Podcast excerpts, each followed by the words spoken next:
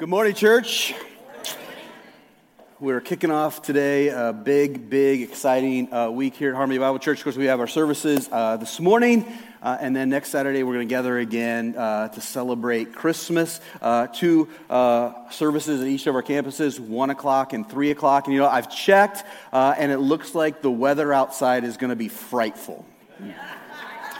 But in our buildings and in our services, everything's going to be, say it with me, delightful.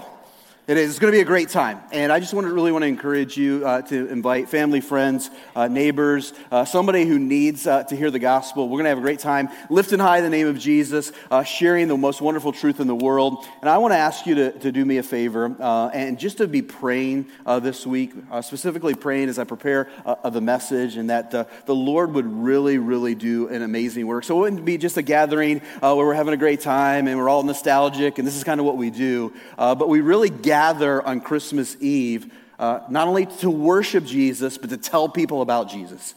And there are going to be uh, probably hundreds of people at our services on Saturday that do not know Jesus Christ as their Savior. So, will you pray this week that the Lord will work and bring many, if not all of those people, to Him? Can we do that?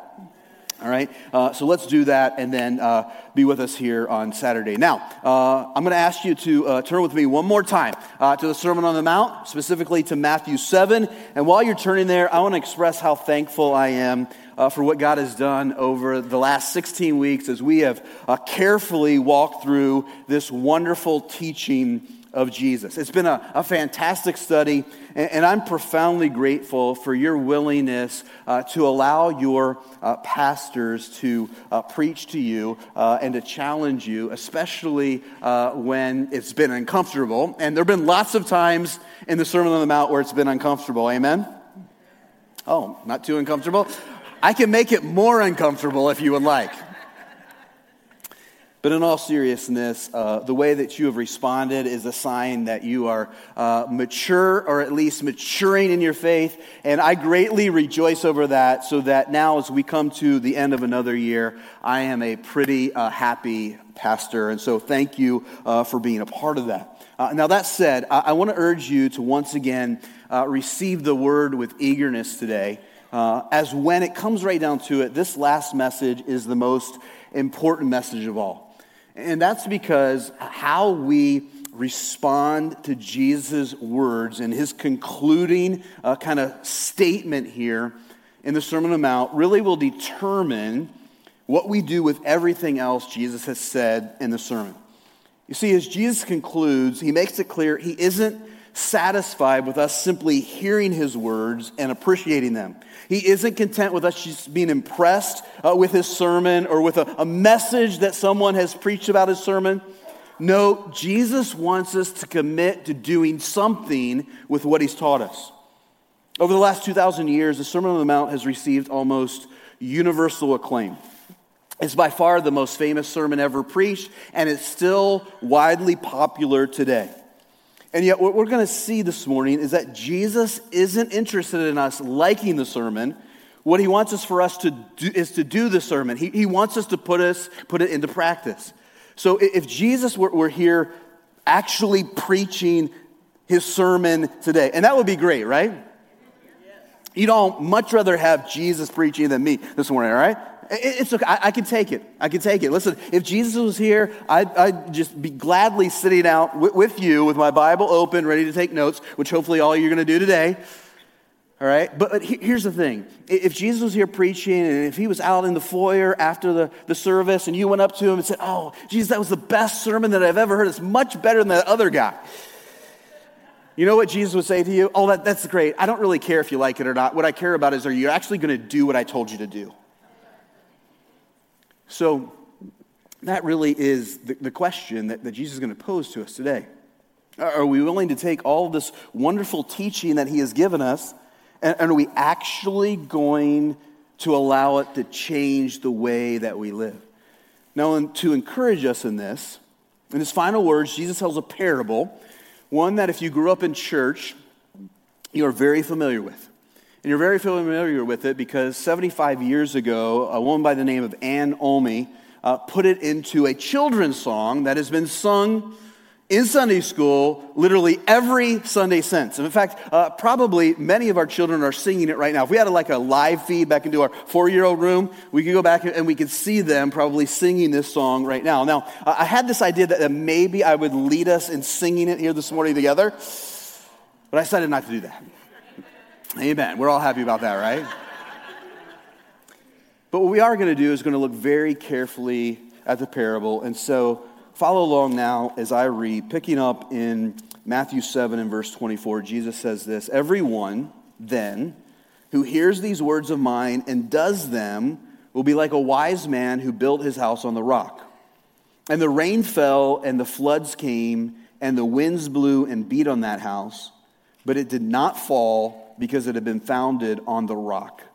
And everyone who hears these words of mine and does not do them, will be like a foolish man who built his house on the sand. And the rain fell, and the floods came, and the winds blew and beat against that house, and it fell. And great was the fall of it. Key word in our text is that word then. Everyone then. This little word here indicates that Jesus is bringing his sermon to a close and he's about to give us his summary application. And the application is really simple. Those who hear his words and do them, i.e., put them into practice, are wise. And those who hear his words but don't do them, i.e., don't put them into practice, are foolish. Now, the Greek word for foolish here is the word moros, which sounds a lot like our English word, what is it? Moron. So, Jesus is literally telling us that if we simply hear his words, but we don't do anything with them, we are moronic. We are stupid. Now that sounds harsh, right? But it's actually gracious. And it's gracious because what Jesus is trying to do here is he's trying to, to rattle our cage and get us to understand the critical importance of not just being hearers of the word, but doers also.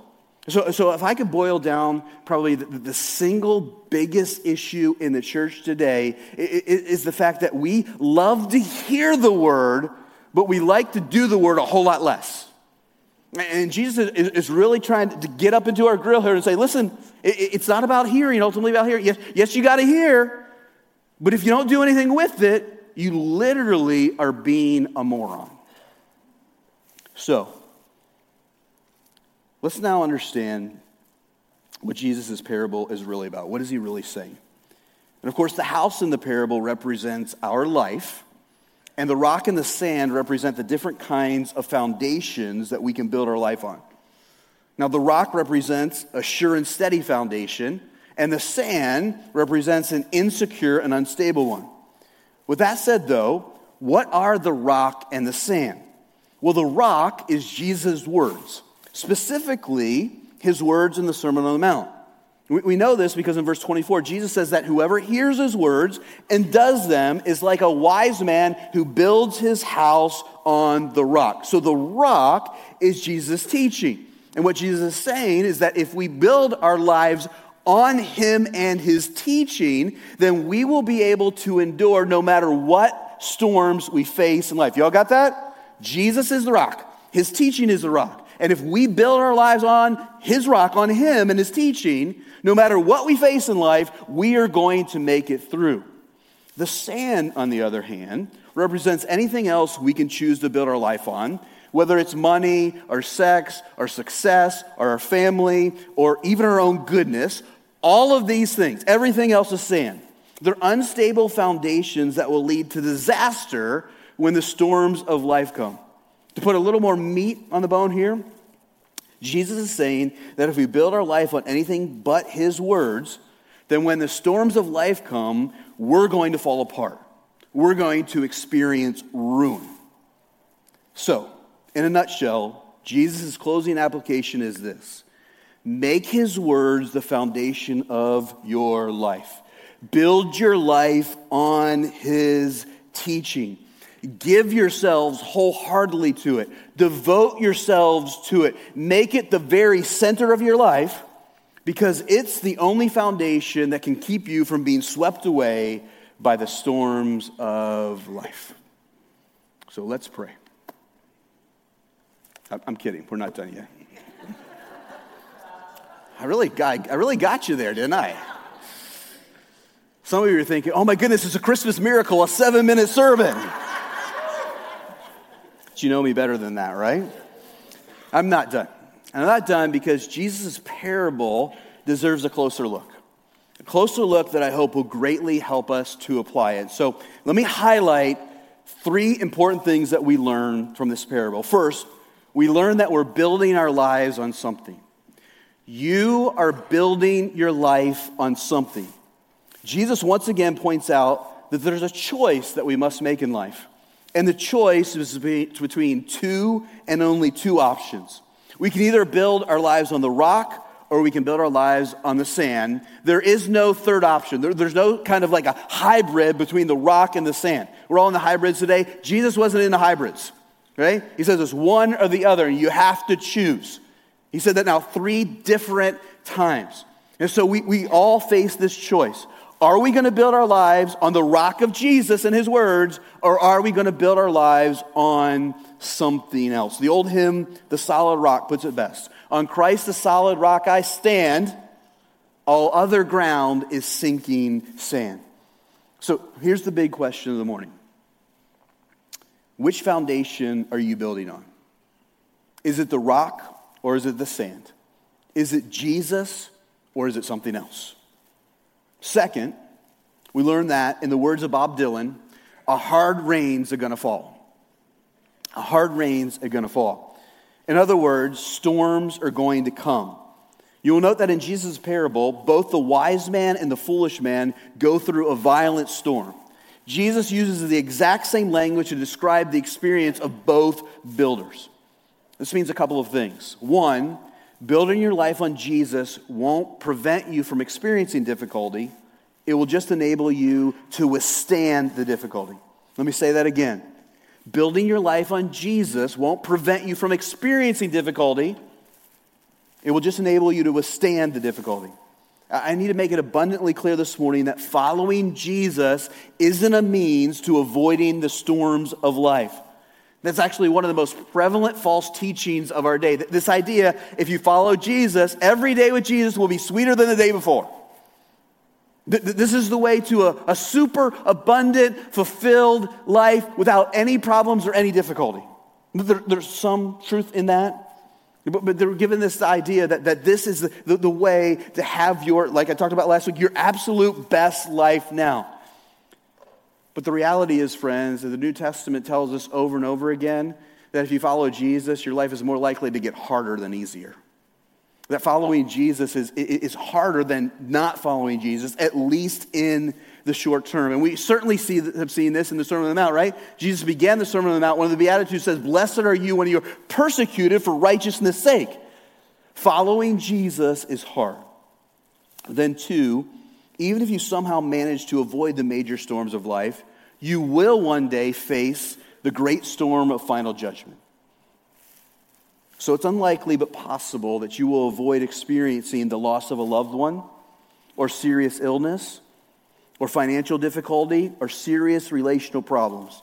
You may live a relatively easy life and die at a ripe old age, surrounded by all of your loved ones who have nothing but good to say about you. It's possible that that will happen, but it's highly unlikely. However, here's the thing even if that is true for you, you will die one day. And as Hebrews 9:27 says, after that comes judgment. So we're all going to die one day. And when we die, we're all going to stand before the Lord in judgment. That storm, friends, is coming for every single one of us. You see, while the storm Jesus mentions in his parable can refer to the difficulties we face in life, it's ultimately pointing to the storm of God's final judgment, a final judgment that each and every one of us is facing. And so here, here's what we've got to understand today there, there's only one way to make it through that great storm. I mean, j- just think about this for a second. You're going to stand before a holy God one day. And what are you going to be able to say to him, or what are you going to be able to do, or what are you going to be able to hold on to that is going to enable you to endure under the gaze of a holy, perfect, righteous God? What's going to enable you to do that? Let me tell you, there's only one thing that will enable you to do that, and that is if you have entered through the narrow gate of Jesus Christ. The only thing that's going to allow you to stand on that day is if you have your foundation, your bedrock, not on anything that you have done or you can do, no matter how successful you have been, no matter what your family is, what church you went to, the only thing that will enable you to stand on that judgment day is whether or not you have placed your faith in Jesus Christ and you have built your life on Him. That's the only thing that will enable you to stand. Third, we learn that building on the rock is temporarily harder than building on the sand. Building on the rock is temporarily harder than building on the sand. The operative word here, of course, is temporarily. It's definitely harder in the short term to build your life on Jesus. Sometimes it's way harder. However, in this parable, Jesus is telling us that in the long term, it's much harder not to. So, can I just say this to you today?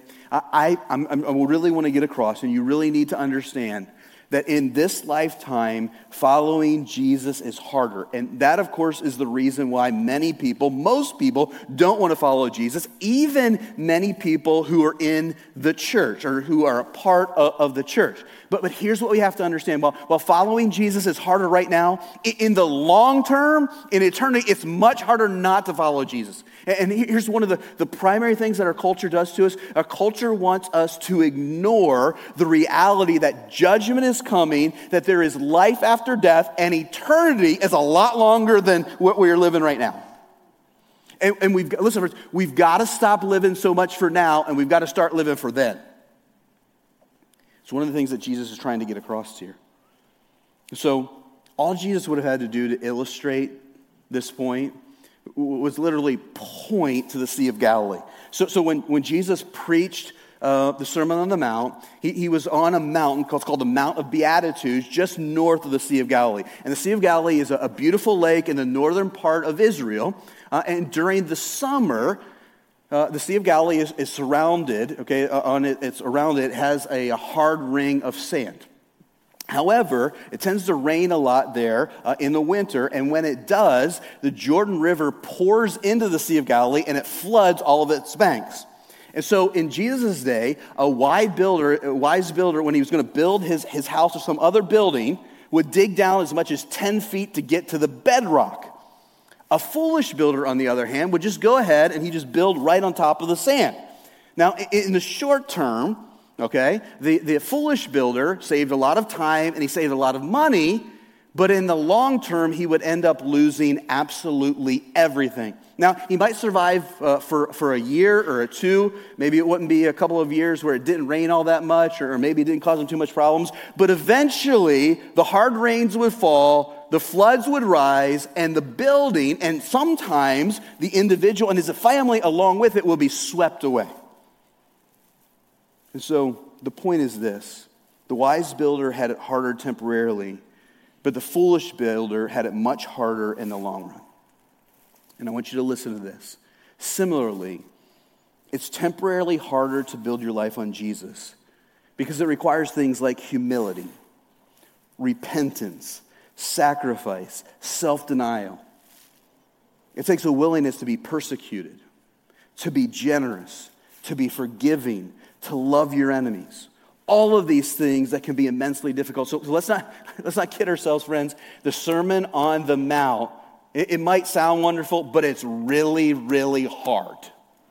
It's really, really difficult. It goes against everything in our culture and everything in our flesh. Let's just be honest about it.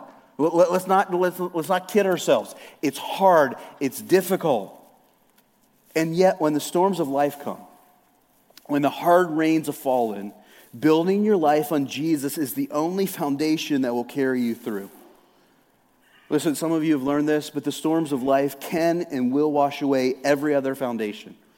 They'll wash away your health, your wealth, your family, your relationships, your success, sexual fulfillment.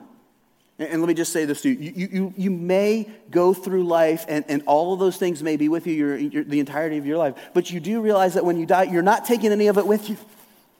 You're not taking your money, you're going to leave it to your kids, and they're going to squander it. Okay? The Bible actually says that. Okay? Something like that. but you're not taking any of the stuff that you have with you. And so when you enter into the next life, the only thing that you can actually take with you that will make any difference is Jesus. And so, yes, right now, living for Jesus, following him, again, he says the hard way that leads, yeah, it's hard temporarily, but it's a lot harder not to in the long run. Now, here's the thing I love how Jesus puts it in two separate places later in the Gospel of Matthew.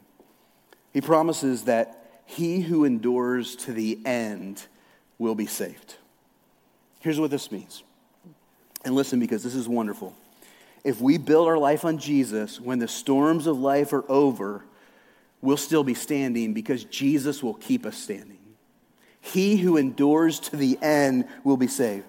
And better yet, when the storm of final judgment is through, we'll find ourselves living with Jesus in a new heaven and a new earth where there'll never be any storm of any kind ever again.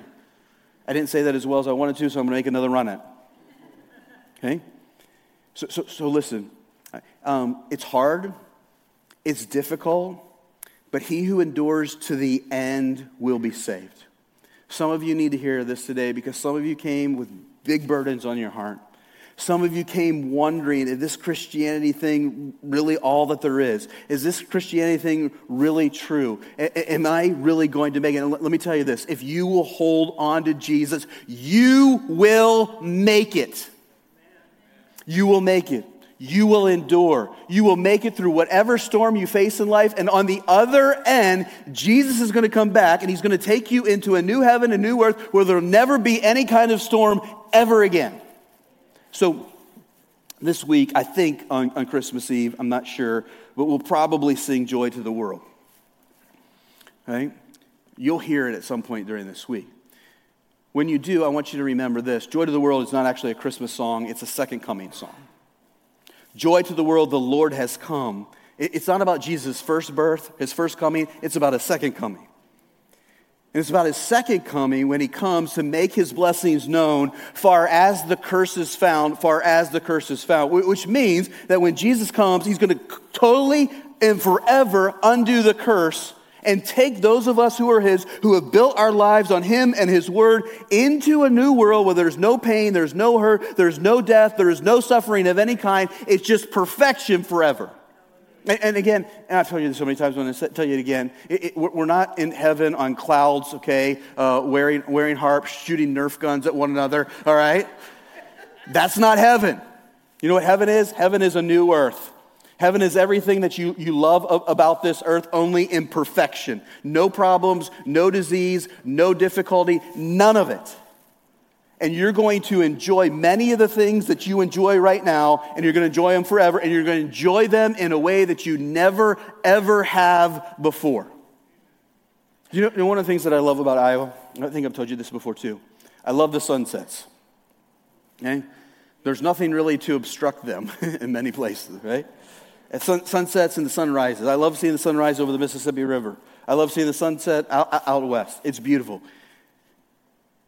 But you, you just got to imagine if that's how beautiful and wonderful it is now, what's it going to be like when it's perfect? What's the Grand Canyon going to be like in the new heaven and the new earth? What's Mount Everest going to look like? What's Hawaii? I mean, even Hawaii's amazing, right? If you've been there, it's only a little shadow of how beautiful it's going to be in heaven relationships. Many of us this, this week, hopefully, are going to enjoy time with family and friends, and it's going to be a sweet time. But even those times are tinged with suffering and difficulty and relational pain. So, so you're going to be with each other for two or three days, and the first day will be good, the second day, okay, and the third day, like, let's get out of here. You're not laughing as much as you should be because you know it's true. Okay? That's not going to be the way that it is in the new heaven and new earth. We'll want to be with each other and we'll want to be with each other forever, and there will be no difficulty, no relational rub, none of that forever. That's what is promised for those who build their lives in Jesus. And so ultimately, here's what I'm telling you what I'm telling you is yes, following Jesus' heart. And I, you, just, you, just, need to understand this. Why am I saying this over and over? Because one of my jobs uh, for you as your pastor is to compel you and to remind you of two things that life is hard and you're going to die, so you need to be thinking about what happened after you die. And not living for this life, but living for the life that is to come. Now, in closing, this message in this series, let me tell you what we've got to come to grips with if we're actually going to apply the Sermon on the Mount to our lives. What we need to come to grips with is uh, what we find in verses 28 and 29. So note how Matthew gives a postscript to Jesus' sermon. He says this And when Jesus finished these sayings, the crowds were astonished at his teaching, for he was teaching them as one who had authority and not as their scribes. So, so listen to this in saying that Jesus taught with authority, Matthew's telling us that Jesus spoke without referring to the authority of some other teacher or of some other writing. All the other teachers of Jesus' day, all the other um, rabbis would refer to another rabbi or they would refer to some sacred writings like the Old Testament. Jesus, on the other hand, taught as if he was the authority. In other words, Jesus taught as if he was something else. Now, you ever know anybody who thinks that there's something else? One of my other favorite things uh, every Sunday is to interact with all the little children that we have here. Like, we have hundreds of kids. I don't get to interact with all of them or, or even most of them every Sunday, uh, but I do get to interact with a number of them. And let me just tell you, we have plenty of kids here uh, at Harmony Bible Church who think there's something else. and some of them actually are something else. I've seen a few of them here this morning. But Jesus here is teaching in such a way that he is showing that he is something else, or maybe I should say, someone else. Jesus already here in the early part of Matthew is teaching as if he has all authority in heaven and earth, which he claims to have at the end of the Gospel of Matthew. But here's the question for us Jesus believes he is someone else. Do you believe he is someone else? You see, friends, we have to decide if Jesus really is the God man who gave his life and then rose again so that our sins can be forgiven and we can have eternal life. I want to put this to you this morning. Is the man who lived 2,000 years ago in the backwater part of the Roman Empire truly the Son of God? I, like the man, Jesus, is he also God? Did he really live a perfect life? Did he really die on a Roman cross? Did he really come back to life again three days later? Is he really coming back to judge the living and the dead and to take those who believe in him into a new heaven and earth where they will live for him with him forever?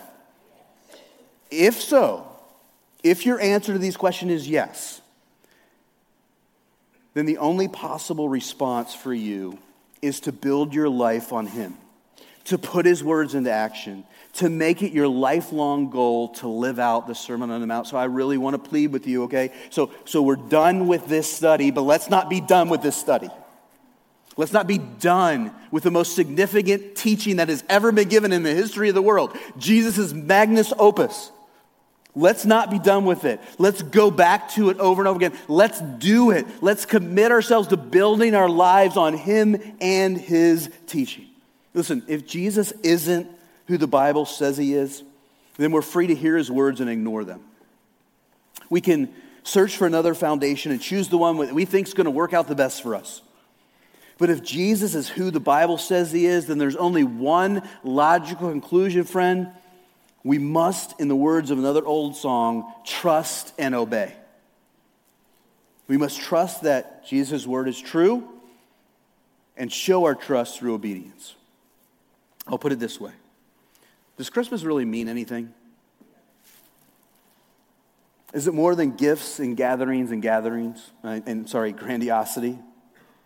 Is it more than Buddy the Elf and Clark Griswold and the Hallmark Channel and football games and food? If not, okay, go ahead and build another foundation.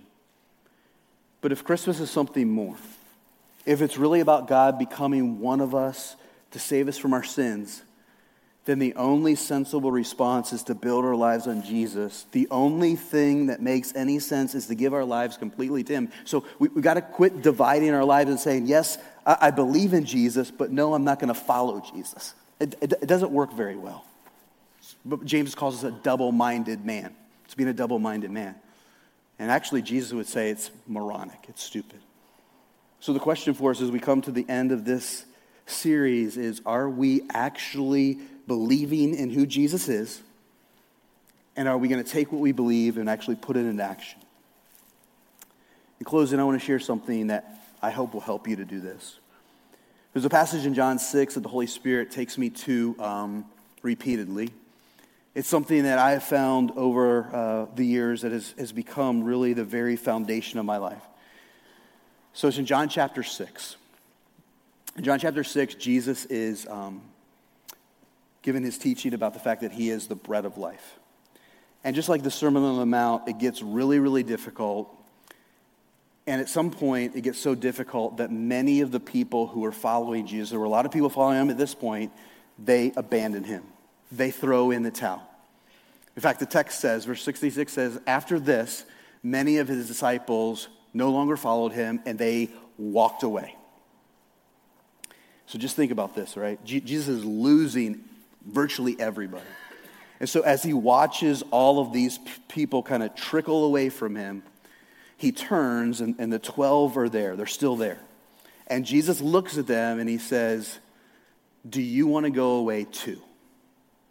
Now, here I think we need to see Jesus' humanity. This has to be a devastating moment for him. I have to say, if, if today, like all but 12 of you left and didn't come back, it would be a pretty devastating day for me. So this is devastating for Jesus. He's thinking he, he maybe has lost everybody. But it's in this moment, and, and I love this, that Simon Peter shines through. Now, Simon Peter had very few moments in the Gospels, all right, where he shined at all. But this is his one shining moment. So when Jesus says, Hey, do you want to go away as well? Peter says this listen to this Lord, to whom shall we go? You have the words of eternal life. And we have believed and have come to know that you are the Holy One of God. Friends, this resonates so deeply with me because uh, there are lots of, I'm going to just be really blunt and honest with you. There are lots of days where I find following Jesus to be really, really hard. There are lots of days where I don't want to do it. There are lots of days where I have questions and I have doubts and I look at things in my own life and I look at things in the world. I'm going, God, how in the world can you possibly be doing anything good? Why, why are you allowing these kind of things to happen? And then, most of all, and only on top of that, there are plenty of times where I just, I really just don't feel his presence. The feelings are, are not there. And I recognize that this may be a dangerous thing to, to, share as a pastor, but here's what I want you to know, friends. I want you to know that if you struggle in this way, you have these kind of feelings, it's not abnormal. In fact, I would suggest that it is the normal, uh, normal experience for a follower of Jesus. It's hard. And I just want to say if following Jesus isn't hard, you're probably not following Jesus. But here's where I come back to, or actually, this is where the Holy Spirit brings me back to time and time again. At the end of the day, I, I don't have all the questions. You know, I, I, read things, study things in the Bible. I'm going, I don't make sense. How, how can that be true? what's going on there? There's questions, there's things that don't, don't work. But you know what? At the end of the day, what I always come back to is this. I, I, I just want to, I want to say it the right way. The Holy Spirit brings me back to this. Jesus is God. How do I know that Jesus is God? Because of the manger, the cross, and the empty tomb. All three of them are historically true, they're verifiable. There's no doubt that Jesus is God come in the flesh. There's no doubt that he died on the cross. And there's no doubt, friends, and here's the most important part, that he rose from the grave. The tomb is empty. Which means that Jesus is God. And if Jesus is God, then he and he alone has the words of eternal life. He is the only person I can go. So, a lot of times I've gone, where in the world am I going to go? I don't have anywhere else to go. The Bible doesn't have all the answers. I don't have all the answers. Christianity doesn't have all the answers. No human being has all the answers. Don't look for all the answers because you're not going to find them all. Look for Jesus. And He and He alone has the words of eternal life. And so the question is here, friends, at, at the end of the day, is Jesus God? Is Jesus God? And if Jesus is God, then he and he alone has the words of eternal life. Stake your life on that because it is the only thing, the one and only thing that will carry you through the storms of life.